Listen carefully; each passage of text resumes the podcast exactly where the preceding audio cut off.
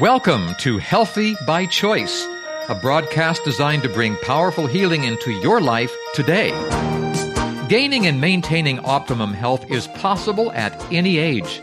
That's what thousands are learning at CHIP, the complete health improvement program offered across the country and around the world. You can learn more at chiphealth.com. But now, get ready to enjoy some proven results and priceless benefits. I'm your Healthy by Choice host, Charles Mills. On our last program, Dr. Hans Diehl, founder of the Complete Health Improvement Program, outlined some of the rather surprising limitations of modern medicine. He suggested that modern medicine represents a good news, bad news scenario. The good news is that it can bring healing in many, many areas. It can save lives and restore vitality like nothing else. The bad news is that in many, many other areas, it simply doesn't work. It might make us feel better, but it doesn't make us better. Knowing the difference, as we learned last time, between these two areas is important for us to know. Today we examine the good news, the opportunities that modern medicine brings into our lives. Dr. Diehl recently wrote a very well received article on this very topic in a book called Rethink Health. It's chapter number one, and it is getting a lot of good attention. Now, Dr. Diehl, in our last program, you were talking about atherosclerosis, and that is the buildup of cholesterol and calcium and fat in our arteries, and that can cause all kinds of problems. And we can't talk about atherosclerosis without talking about Japan. You mentioned this in your article, how atherosclerosis affects our hearing, our, our sex organs, our heart, our brain, our memory, all these things, even our eyesight. What happened in Japan that is important for us to know when it comes to our health today? Oh, yeah, this is a classic, really. I'm, I'm glad you, you, you raised that question. Uh, Japan, after World War II, you could not find coronary artery disease, heart disease in Japan. And so the University of Tokyo had to import, they had to purchase coronary arteries from people obviously who had died yes. in America yes. uh, to show them what actually was responsible for every third death in America uh-huh. when it was unheard of in Japan. You know, that was 1950s, but you know, by 1970, 75 in Japan, Japan became very self-sufficient. They no longer had to import and purchase these coronary arteries uh, that were diseased from America because they developed their own. they grew their own, yes. because America had introduced the American foods to Japan. And so here's a hint. Maybe our foods may have something to do with atherosclerosis and with the clinical expression of this underlying disease process that we talked about last time, leading to these different kind of Western common diseases. Mm-hmm. So we have an instance here. We have a, a, prime example, a whole nation of people, and there are other nations, as we will discover as we talk about this, that there are other people groups who did not have the problem that America was having. If the food was brought in that caused this problem, we have to just say, okay, it was not because they didn't have the statins. It didn't. It's not because they didn't have the right medical procedures. It was the food, as Dr. McDougall loves to say. It was the food. Why are we not learning from this, Dr. Diehl? Why have we not said, oh, look, Japan just proved something. We need to change our ways here in America? Well, we have also, you know, uh, World War II, uh, looking at some of the European nations yeah. when the yeah. uh, Nazi armies invaded some of these countries. They took all the livestock away from these yeah. countries. They took all the ducks and the uh, cows and the pigs and uh, the milk and the dairy, all these things were taken by the uh, Nazi armies. And the people in the occupied countries had to live on very, very simple foods. They had to basically grow their own food in their gardens. I mean, this was war, yeah, right? Yeah. And wouldn't you know it, within a year's time, heart disease rates dropped, diabetes rates dropped, cancer rates dropped in short order. Yeah. I mean, I'm, I'm, I'm, sure that the, uh, the, the, German uh, uh, invading Nazis uh, didn't have in mind to create a healthier population in the occupied countries, right? but that's what actually happened. Yes. And so when the war was over and these countries were able to go back to their pre-war diets, which was a little bit richer, obviously, and they had some of the livestock products back in their kitchens, guess what happened? Yeah. The disease came back. And so we have now some pretty good ideas here that diet must obviously have a major effect on these chronic diseases. And I mentioned to you earlier that in the 1970s, we have seen the rise, significant rise in diabetes and in obesity. Mm-hmm. And with that come all the other problems because they run in clusters. And the obesity is just sort of one big indicator of what's happening to the diet and the health of people, right? Yes. And today, you have two out of three American adults either overweight or obese.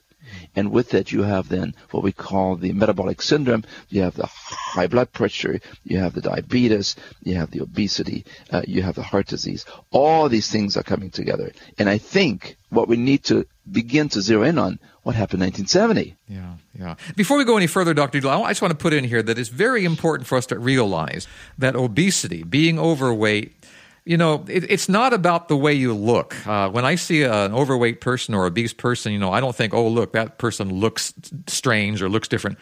I immediately think, I guess this is probably because I talk to you and a lot of doctors uh, in this program, I immediately think, oh dear, that person's sick that person is opening the door to diseases here, to degenerative diseases. That person is opening the door to all manner of ills. And I feel so sorry for that person. How they look is secondary to what's going on inside of them. And I just want our mm. listeners to know that that is the, that is the reason why CHIP does what it does.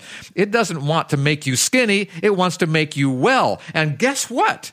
When you get well, you also get skinny. But it's the idea that being overweight is okay, that it's safe, it just looks mm. strange. That's not the truth. If you aim for health, mm-hmm, mm-hmm, the scale will take care of itself. That's right. Yeah. And don't step on the scale every day because it only uh, tyrannizes you. Get on the scale maybe every two weeks or so, yeah. but aim for health. Get that cholesterol down. Focus on uh, getting the blood pressure down. Focus on getting an exercise program. Eat healthier foods. These are the kind of things. Once we take care of this, the weight will take care of itself. And so I, I appreciate that you remove the judgmentalness yes, that yes, you sometimes find by people that look at an overweight person and, uh, you know, they feel very, very sensitive on these issues, obviously.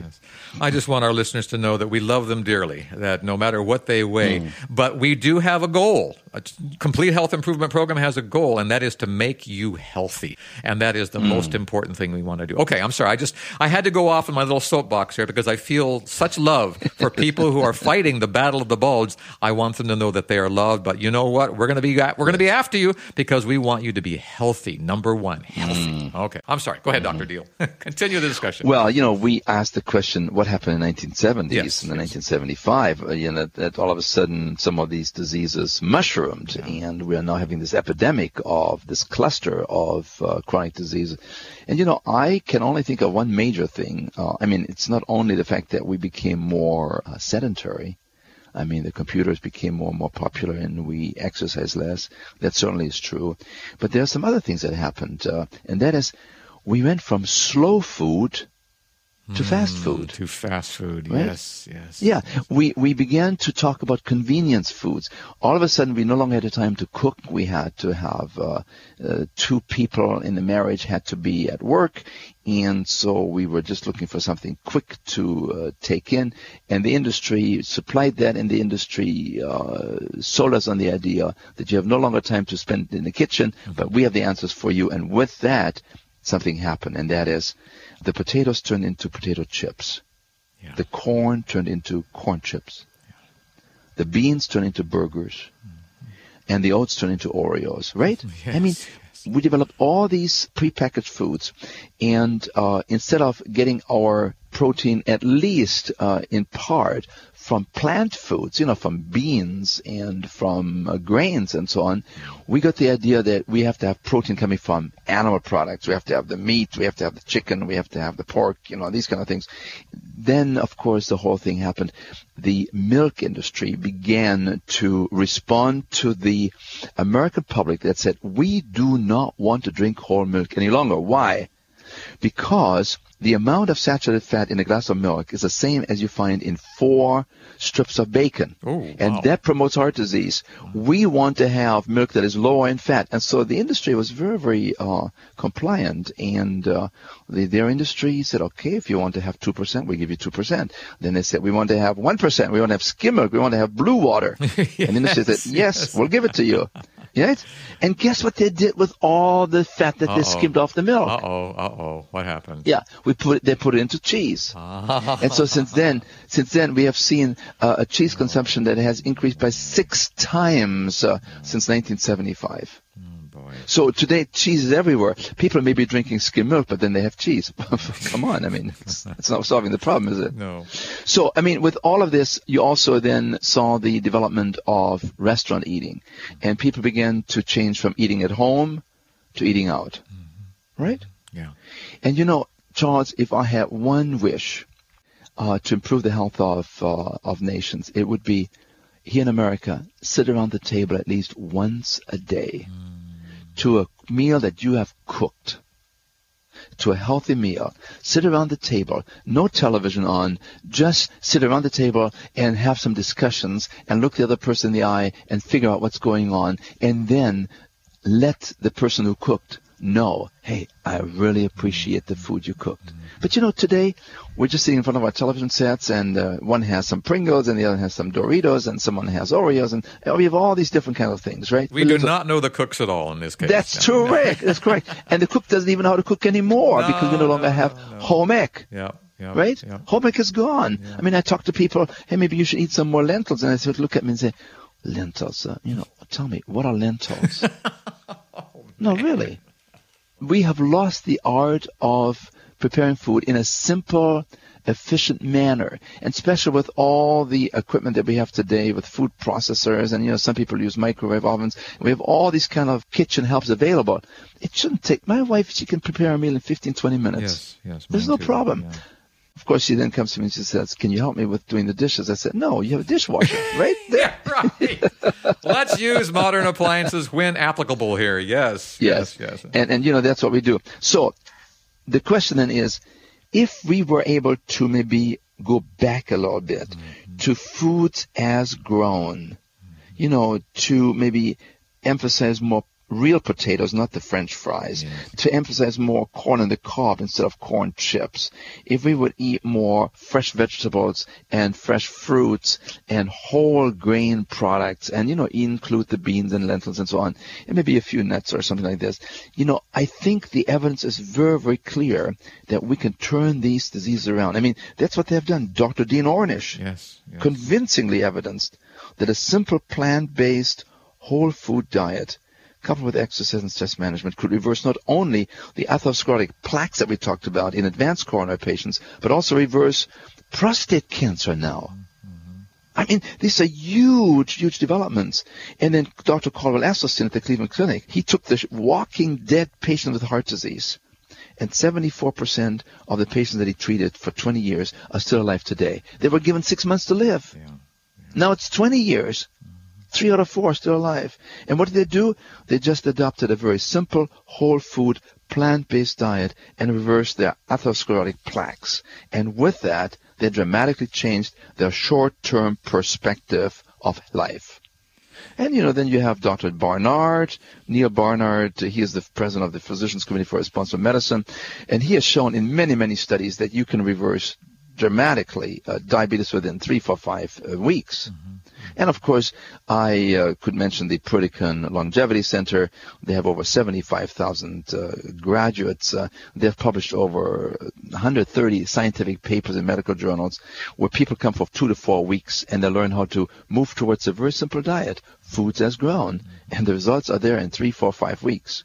And of course, you know, if I can say that uh, we have our CHIP program, yes. the Complete Health Improvement Program, we have shown that you don't have to go to these live-in centers. It might be a little costly for some people, mm-hmm. uh, but we can do it right in the community we can change the restaurants. You know, in Rockford we had uh, some uh, three, four, five thousand uh, CHIP participants. Introduce them to a very simple diet of fruits, vegetables, whole grains, and legumes. And uh, we had 27 restaurants that began to come to us and say, "Look, we like to help you. Yes. Can we have four or five uh, good, uh, healthy menus, and we'll make it available?" And it became the big smash in the town.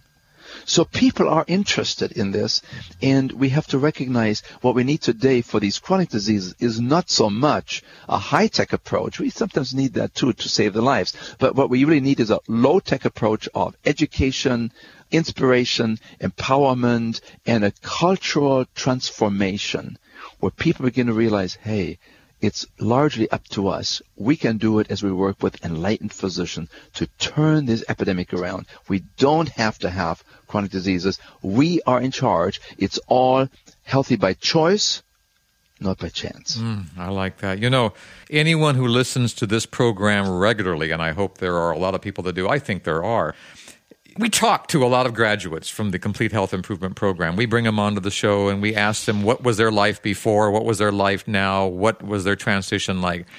And I would say, Dr. Diehl, 100% of them are just amazed at what happened to them when they made these simple lifestyle choices. A lot of them were told by their doctors, you know, get your affairs in order. This is it. You're heading down that slippery mm. slope. Not much left in your life. Mm. And that was 15 years ago. That was 20 years ago. And they're still going yes. strong because they learned what Chip teaches. And I want listeners, I want you listeners to learn it as well. That's why we do these programs week after week. We want you to learn what you can do to reverse the diseases here. We'll take a short break, and when we come back, Dr. Diehl, I want to talk to you about the outlook. We've talked about the bad news, the limitations of modern medicine, the good news, which is the uh, the power of modern medicine and the opportunities it brings. Let's look into the future. I want you to get your crystal ball out, look into the future, and tell us what you think our lives are going to be like as we continue this education program, as our nation, as our planet continues to look at itself and say, we're not doing this right. Let's make some changes. What's the future going to look like? We'll talk about that on our return, so stay right where you are.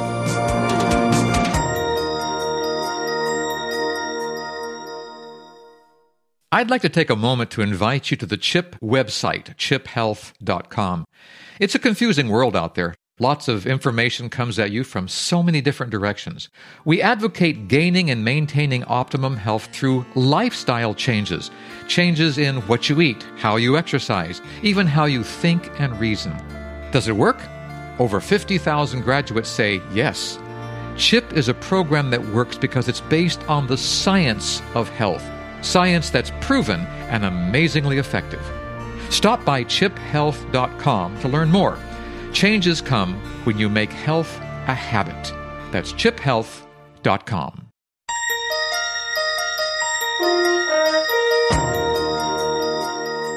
Welcome back to the program. I'm your host, Charles Mills. We're here with Dr. Hans Diehl. He is the founder of the Complete Health Improvement Program. And the reason it exists, the reason it's there is to educate you, to let you become your primary care provider. That's a new concept for a lot of us. A lot of us think, you know, we'll go to the doctor and that doctor will fix it. He or she will take care of us. We'll be fine. But for 70%, according to Dr. Diehl, of what's ailing us, the doctor can only say, well, let me give you these medicines that will help with the symptoms of the problem, but it will do nothing for the problem. Dr. Diehl, what part does the physician, that man or woman out there who has dedicated his or her life to making us well, what part do they play when we approach disease in this new paradigm of lifestyle medicine? Yeah, that's a very good question because uh, the concept of patient education yes. is. Um, for most physicians foreign. Yeah. It doesn't fit into the way the system is uh, working with physicians. You have to remember that most physicians have a very limited amount of time given to them yes. to see patients. Yes. I mean, they talk today about eight to ten minutes. Mm. I mean, these are the numbers that we oftentimes hear at conventions. We have only eight to ten minutes time. What can I do when I have a person with hypertension? I tell them, uh, you know, cut your salt.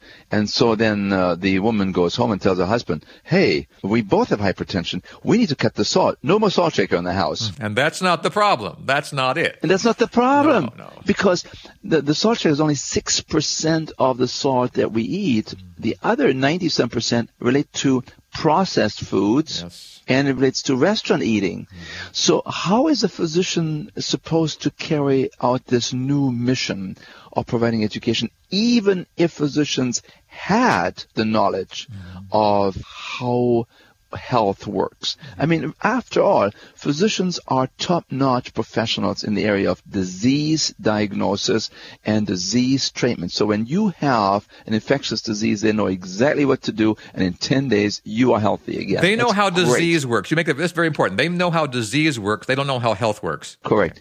So when, when you have prostate cancer, they can have a brand new proton accelerator that costs you millions and millions of dollars to install and to build and so on, and they can actually, at a price of $100,000, uh, have a fairly good outcome that is predictable. So this is great stuff, but you know, we're beginning to realize now that when it comes to these chronic diseases, we need to really deliver empowerment to the patient. And where does the physician fit in?